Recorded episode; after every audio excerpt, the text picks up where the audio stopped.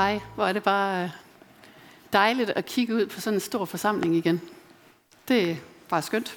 Og hej til jer derhjemme. Jeg ved, at der er nogen, der sidder og kigger med derhjemme fra i dag. Jeg fik sågar en hilsen i går fra en, der sagde, at hun ville sidde derhjemme. Så øh, stort velkommen til alle jer derhjemme i stuerne også. Vi skal snakke om salmer det i dag, og jeg har jo fået lov til igen at være rosinen i pølseenden og det er jo rigtig rart, fordi så tænker de nok, at jeg samler op på alt det, de andre ikke kommer omkring. Men, øh, og, og måske tænker du faktisk, at når du går hjem herfra i dag, så ved du alt om salmerne. Fordi nu har vi prædiket fem søndage i træk om salmerne, og hvis du har været her, så er der jo blevet talt om opbygning, struktur, temaer, emner, der går igennem salmerne. Det har været super godt. Hvis ikke du har været her, så kan I stadigvæk lige gå ind på vores hjemmeside og få prædiknerne med. De ligger derinde. De er altid gode at blive lyttet til og blive inspireret af. Øh, det jeg kommer til at gøre i dag, det er lidt anderledes end det, der ellers havde været gjort af vores fire pastorer ledende op til den her søndag. Fordi jeg kommer ikke så meget til at undervise om salmerne. Jeg kommer mere til øh, forhåbentlig at inspirere jer til at læse salmerne måske på en måde, som er ny for jer. Nemlig med hjertet. Og øh, det vender jeg tilbage til, hvad jeg mener med det. Først så, øh, vi sang jo også salmer i dag. Og den første, vi sang, altså det er simpelthen en af mine yndlingssalmer. Hilder, frelser og forsoner. Det hænger selvfølgelig sammen med, at det, altså jeg har jeg har sunget den igennem hele min barndom, der er blevet sunget til nogle gudstjenester, som har været vigtige for mig. Så rigtig tit så oplever jeg, når vi synger Hilder, frelser og forsoner, så kommer jeg ind, kender I lige det sted, hvor man er helt tæt med Gud. Hvor man virkelig føler, lige nu, der står jeg bare ansigt til ansigt. Fordi der er nogle ord, der taler til mig. Der er nogle fantastiske lovsanger, som leder mig lige derind. Måske har jeg også nogle gange stået i lovsangen, og måske ikke helt, helt selv noget derind. Men så kigger jeg over på jeres sidemand og ser, wow, han er der lige nu. Han er lige på det sted, hvor han er kommet rigtig tæt på Gud, personligt, intimt. Og øh, faktisk, så tror jeg, det der hende er, hun er. Og ved I hvad? Det er min datter.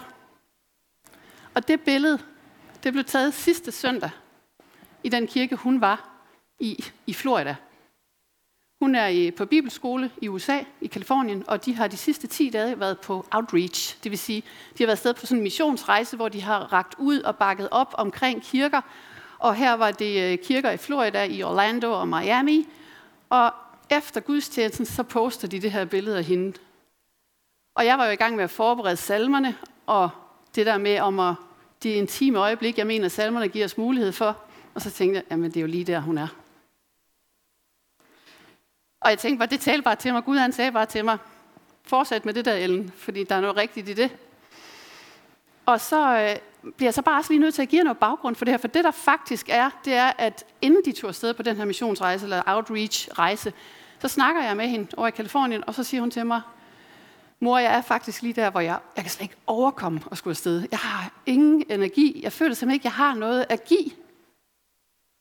Og så siger hun til mig, hvor det godt stå sammen i bøn med mig om, at på den her rejse, der skal jeg opleve at blive fyldt op, når jeg giver. At det ikke skal dræne mig at give, men at jeg må opleve at modtage, når jeg giver. Og ved I hvad, jeg tror, det er det, der sker lige der. Det er der, jeg er, over, jeg er sikker på, lige der, der har Gud ledt hende derind, hvor han fylder hende op. Han møder hende på en intim og personlig måde. Lige der, hvor hun har brug for at blive mødt. Så jeg tror, hun er et rigtig godt sted lige der. Og jeg mener faktisk, at salmerne er lidt skrevet ud for sådan et møde. Rigtig mange af salmerne i hvert fald. Hvor salmisterne, de står og enten har brug for, eller står midt i det der møde med Gud. Næsten hver eneste salme har jo sådan en, en form for en personlig karakter, hvor salmisterne, de, øh, de enten råber i desperation, jeg har brug for dig, Gud. Hjælp mig, Gud. Eller de måske bare hylder ham og lovpriser ham og siger, tak Gud, for den du er, og for det du gør, og for det du vil gøre. Fordi det, som jeg tror på, vi også skal notere os omkring salmerne, det er jo, at det giver os ikke bare et indblik i, hvordan salmisterne havde det, da de sad og skrev de her salmer. De giver os også et indblik i, hvem Gud faktisk er, og hvad vi kan forvente af Gud. De giver et indblik i, at det håb, som vi leder efter midt i en krisesituation, jamen i salmerne, der peges der hen mod det håb, som han er. Også selvom du måske i det øjeblik, du sidder med salmen, føler, at alt står stille. Og jeg tror måske faktisk, at der er nogen her i dag, der sidder og føler, at alt står stille. Du venter måske på, at Gud skal gøre noget. Måske føler du, at du står midt i en krise, og at du har bare brug for, at Gud vender den til noget godt. Måske står du for over for nogle valg lige nu, og du har brug for, at Gud faktisk lige viser dig, hvilken vej skal jeg gå? Hvilken dør skal jeg træde ind af? Eller måske er du sådan i en fase af livet, hvor alt set kører for dig, men alligevel så går du sådan lige lidt rundt og tænker, mm, der måtte godt lige være et eller andet, der blev forandret. Og jeg ved ikke, hvordan I har det med det der med, når man så er i den tid, hvor man venter. Altså jeg ved godt, heroppe så ser jeg jo meget ej, frelst og heldig, alt det der, man nu kan sige ud, ikke? Men tro mig, tag mig ud på motorvejen bag et ret, og jeg holder i kø. Og så, åh, jeg kan ikke lide det der med at vente, altså så bliver min tålmodighed virkelig testet. Det kan også være i køen i supermarkedet, ikke? Du står i en kø, og du kan bare se, at den anden kø, den bliver mindre og mindre, for der går det bare stærkt. Der sidder der en, der virkelig er styr på det over ved den kasse, og i min kø, der sker der bare ikke noget som helst. Ikke? Så bliver jeg også testet, fordi jeg, jeg er faktisk ikke god til at vente.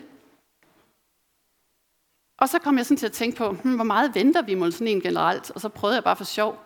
Kunne man google et eller andet? Kunne man kigge et eller andet på nettet? Og der er selvfølgelig mange bud på, hvor meget venter vi sådan i løbet af vores liv. Men der var en fyr, han, øh, det så meget sådan, øh, tilforladeligt ud, det han undersøgte. Han sagde, gennemsnitligt ligesom så mente han, at man ventede 45-60 minutter hver dag på et eller andet. Og så kom jeg sådan til at tænke, wow, det er alligevel 4-5 procent af vores liv. Men det, og det er jo selvfølgelig alt. Altså, det er alt fra, at du sidder og venter på, at nu åbner computeren om morgenen på arbejdet, eller at øh, du holder for rødt i et lyskryds, eller du står ved kassen i Netto, eller du venter på, at øh, der er en kollega, der skal møde ind til et møde, I skal have, eller at din lærer tropper op til dit undervisning, eller det er alle situationer, eller det kan være i venteværelset, hos tandlægen, eller hos lægen. Der er jeg i hvert fald også blevet testet på min tålmodighed nogle gange. Og faktisk så tænker jeg, at det kan være, at der er nogen af jer, der lige nu sidder i Guds venteværelse. Venter på, at han skal kalde jer ind. Venter på, at der er tid til, at han skal møde jer. Og hvis du sidder og tænker lige nu, nej, nej, det er slet ikke mig, nej, men det, og det kan sagtens være, men jeg er sikker på, at vi alle sammen enten har været der, eller kommer til at være der på et eller andet tidspunkt. Og øh, faktisk lige her, så er det så, at jeg tænker, jamen Guds venteværelse, det er bare lidt anderledes end de andre. For jeg har oplevet, når jeg sad i Guds venteværelse, sådan billedligt talt, så var det faktisk ikke helt på samme måde spildtid, som når jeg venter i min hverdag. Jeg har oplevet, at den ventetid, jeg havde i Guds venteværelse, det var en tid, hvor jeg, hvor jeg som regel lærte noget. Jeg lærte måske noget med noget tålmodighed lærte, at øh, det der med at have is i maven, før jeg tager en beslutning, og lige give det lidt ekstra tid, det er nogle gange faktisk givet rigtig godt ud. Jeg lærte måske, at Guds timing ikke er min timing. Jeg lærte måske, at hvis jeg havde isen i maven og ventede, så gjorde det, at der dukkede faktisk lige nogle nye perspektiver op, som var rigtig gode for mig at have med, før jeg skulle videre.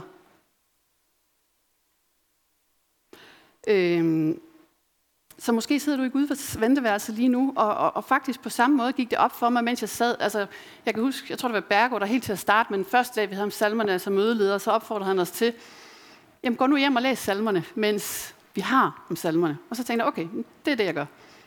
Jeg starter fra en ende af, og så gik det jo faktisk op for mig, at der er faktisk mange også af salmerne, der er skrevet ud for sådan en venteposition. Hvor salmisten også sidder og venter på et eller andet. Venter på, at Gud griber ind, eller venter på, at der skal ske et eller andet.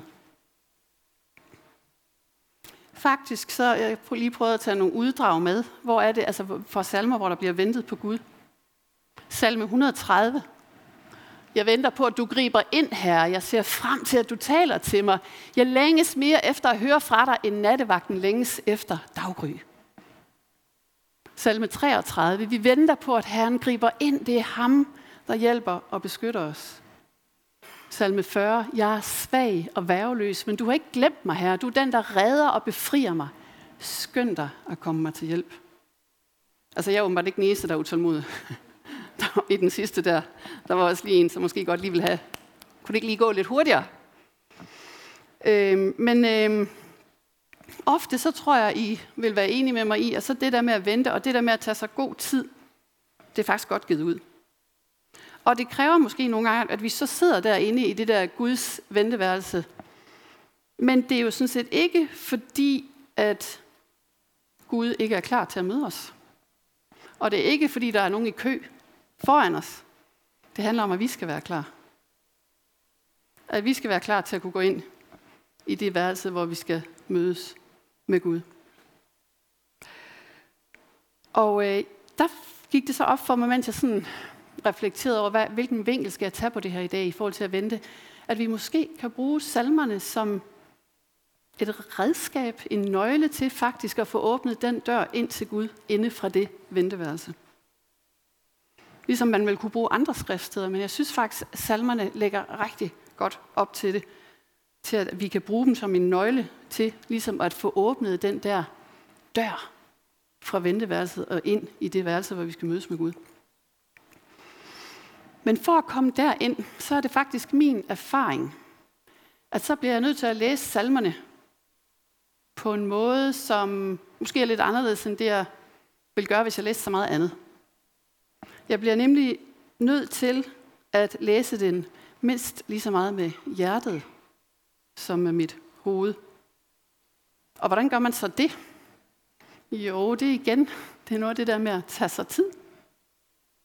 Øh, salmerne, de er jo bygget op på en måde, til tænker jeg nok, I har fundet ud af, at der er rigtig meget billedsprog, der er rigtig mange gentagelser, der kan være brug af kontraster. Sådan så, det, så hvis du bare sådan lige kører en salme igennem, så misser du faktisk som udgangspunkt en del, tror jeg. Medmindre du har studeret dem tæt på i forvejen. Øhm, så jeg bruger nogle gange en metode, som jeg blev lært for år tilbage i forhold til bibellæsning, som man kalder Lectio Divina. Øhm, og Lectio Divina, det handler, det hedder ja, det divine reading, det er ånd, eller det er guddommelig læsning. Hold op, hvordan læser vi guddommeligt, kan man så sige sig selv. Men den her metode, den kommer med nogle bud på nogle trin, man kan gå igennem, for at komme derind, hvor man frem for at læse med hovedet, kommer ind i at læse lidt mere med hjertet. Og ved I hvad? Jeg, jeg tror efterhånden, det er gået op for mange af jer, at jeg er en hovedperson. Altså jeg bruger mit hoved rigtig meget hele tiden, og jeg har sådan en meget, meget rationel tilgang til rigtig mange ting. Så for mig at komme derind, hvor jeg læser med hjertet, det kræver faktisk noget. Det er slet ikke nemt.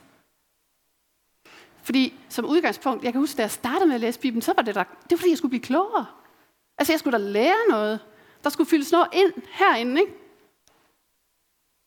Men jo klogere jeg så er blevet, og jo mere erfaring jeg har fået med at læse Bibelen, jo mere er det så gået op for mig, at hvis jeg lige sørger for at tjekke ind her også, og få den her del med, jamen så ender jeg jo faktisk ud med at blive endnu mere klog på, hvad der faktisk står. Fordi der er ting i Bibelen, som skal forstås med hjertet og ikke med hovedet. Og den her praksis, Lectio Divina, den handler om, at man... Øh, der, der er sådan lidt, det er, en, det er en meget gammel metode, og den er så blevet sådan udviklet. Nogle siger, der er fire steps, nogle siger, der er fem trin. Jeg, jeg har taget de fire, og, øh, og det handler om, at man simpelthen skal læse, så skal man meditere, så skal man bede, og så skal man fordybe sig og respondere på det, man har læst. Og allerede der ved jeg, så har jeg mistet en tredjedel af jer, for I tænker bare, hold op, det har jeg ikke tid til. Det kan jeg da på ingen måde tage mig tid til at gøre. Og det der, det bliver aldrig mig. Nej, og derfor tvinger jeg jer i dag til at sidde her og gøre det. Og prøve det. Fordi så i stedet for, at jeg prædiker en halv time, så prædiker jeg lidt kortere, og så prøver vi det lige af. Og så har I slet ikke spildt noget tid. Som sagt, Lectio Divina som det første. En læsning, hvor der er fokus på Hvad står der egentlig i den her salme? Der har vi nok stadigvæk lidt af hovedet med, ikke? Men altså, prøv måske, jeg kommer til at læse det op for jer, men hvis man læser et skriftsted langsomt, at man læser det gerne med nogle pauser, prøver måske at betone nogle ord lidt forskelligt, alt efter hvad man læser. Vær opmærksom på, at der er nogle ord, der springer i øjnene på dig, der skiller sig ud. Eventuelt læse dem igen. Så formålet med den her langsomme læsning, det er sådan set ikke så meget, at vi skal forstå ordene, men mere, at vi skal lade dem synke ind. At de ligesom skal falde på plads ind i os. Så er der meditationsdelen. Jamen, hvad siger salmen mig? Altså, hvad gør særligt indtryk på mig? Reflekter over nogle af de passager i salmen, som talte til dig. Det kan være, at du gentager dem. Det kan være, at du kobler dem sammen med nogle tanker, du har, eller nogle minder. Det kan være, at der er et andet skriftsted fra et helt andet sted, du kommer i tanke om, som kan kobles ind i det. Så lad ordene synke ned, komme i kontakt med dit hjerte. Step 3, bøn. Jamen, en snak med Gud, ikke? Hvad vil jeg sige til Gud ud for den her salme? Be ud for de indtryk, du har fået. Spørg eventuelt Gud, hvad er det, du gerne vil sige til mig med den her salme? Og så til sidst, den der fordybelse og responsdel. Jamen prøv at overveje, hvilken forskel gør den her salme egentlig for mig? Hvordan kan jeg egentlig respondere på det, jeg faktisk har læst og taget ind? Vær stille. Mærk efter, om der er noget, der kalder på dig. Hvad kan du gøre med det ord? Måske føler du dig mindet om, at der er nogle ting, du skal acceptere omkring dig selv. Måske bliver du mindet om, at der kunne være en anden måde at gå ud i verden på i dag, end du gjorde i går. Eller måske har du bare lige fået et skud energi. Du har lige fået en lille åbenbaring, der gjorde, at det faktisk blev lettere at gå ud i verden her efter vores gudstjeneste. Så det er faktisk lidt øh, min idé, at det skal vi prøve af. Øhm, så i løbet af den her proces, der skal man altså prøve at tage ordet ind på, man kan godt sige, at vi skal læse lidt mere emotionelt end rationelt. Ikke? Og jeg ved godt, at øh, det falder nogen nemmere end andre, men jeg håber bare på, at I vil gå ind med et åbent sind i det her nu, og være med mig. Øhm, så vi kommer til både at læse sammen. Jeg tror faktisk på, at der er en kraft i også, at vi læser noget sammen. Også det, at man læser noget højt sammen. Og så kommer vi til at tage udgangspunkt i en salme, som er salme 113. Jeg læser den først højt, og så vil vores fantastiske pianist lægge lidt musik til bagefter, mens I så kan få lov at sidde og gå igennem de her trin. Jeg skal nok øh, også måske sætte lidt ord på undervejs. Men øh, vi starter lige med, at jeg læser salme 113. Jeg har valgt en af de korte, for det dur ikke en af dem, der er på flere sider, vel? Altså, så bliver vi jo aldrig færdige, og så er det jo, I begynder at blive tålmodige, fordi så gider I ikke vente mere. Men salme 113. Prøv bare, jeg kan egentlig godt opfordre jer til, at I, prøv at forestille jer, I et stykke blankt papir lige nu.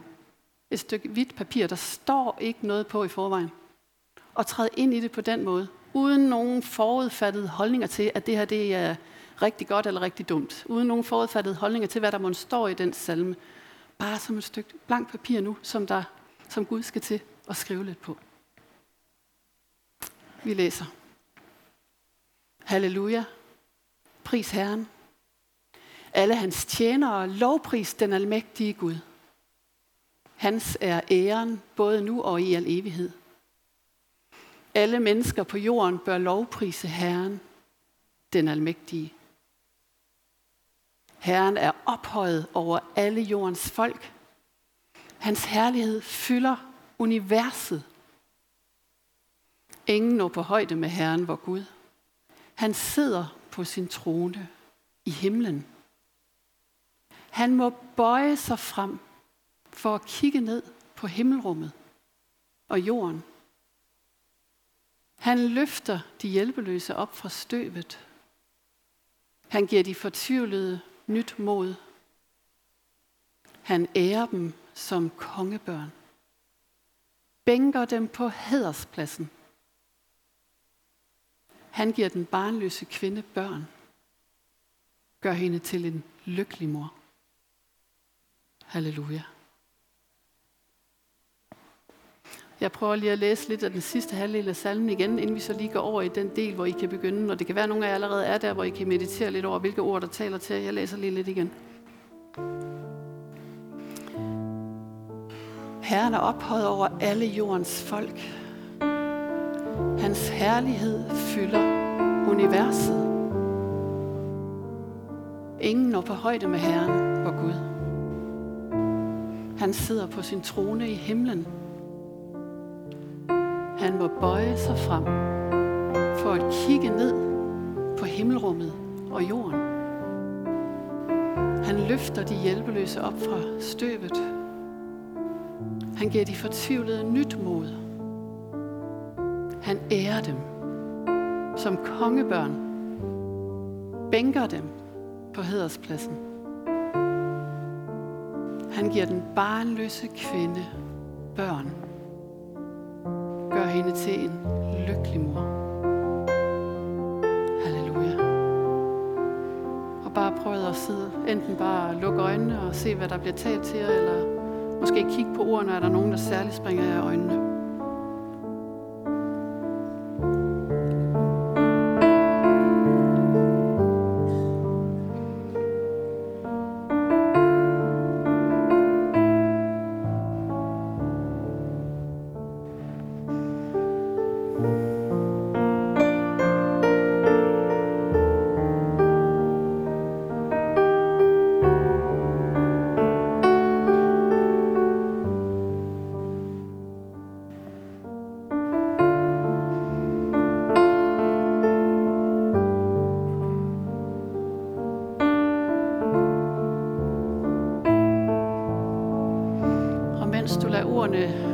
Ligesom at synke ind, komme i kontakt med dit hjerte, så begynd måske at tale til Gud i bøn. Fortæl Gud, hvad du oplever ved at læse salmen. Spørg ham eventuelt, om der er noget andet, du skal se, du ikke har set.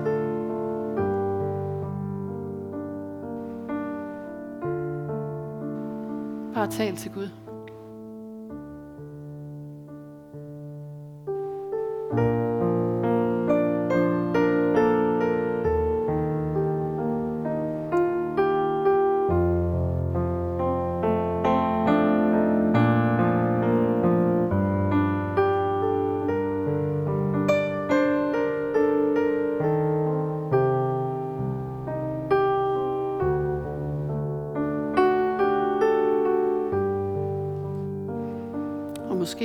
Til at gå videre til den der responsdel, hvor I ligesom spørger jer selv, jamen hvad, hvad er det, den her salme gør ved mig? Hvordan responderer jeg på det, som jeg måske føler, der bliver talt til mig lige nu, eller det, der står? Hvad kan jeg gøre med det? Hvad er det, du, når vi er færdige her i dag, kan gå ud og gøre i forhold til det, der er kommet ind i dit hjerte.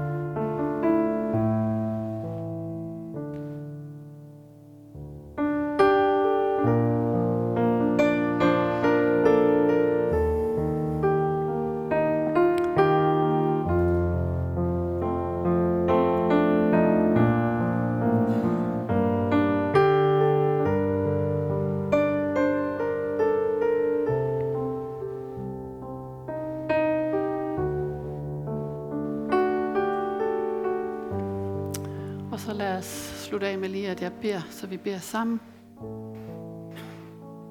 Kære far i himlen, tak fordi, at du giver os de nøgler, der skal til for, at, at vi skal kunne træde fra, fra venteværelset ind i, i mødeværelset. Ind i det værelse, hvor vi, kan, hvor vi kan stå ansigt til ansigt med dig. hvor vi kan komme i dialog med dig, far. Hvor du kan tale ind i vores liv. Tak, far, at du igennem dit levende ord har til rådebragt, til vejebragt en nøgle, der kan åbne døre for os, så vi kan træde ind foran din trone. Tak for, hvad der er blevet lagt til mennesker på hjertet i dag, far. Tak for det, der er blevet talt. Tak, at du må give os frimodigheden. Du må give os modet til at gå ud og, og handle på det, vi har hørt, på det, vi har mærket, på det, der er blevet lagt på vores hjerte, far. Så tak, at du bare sidder hos hver og en lige nu og taler til dem.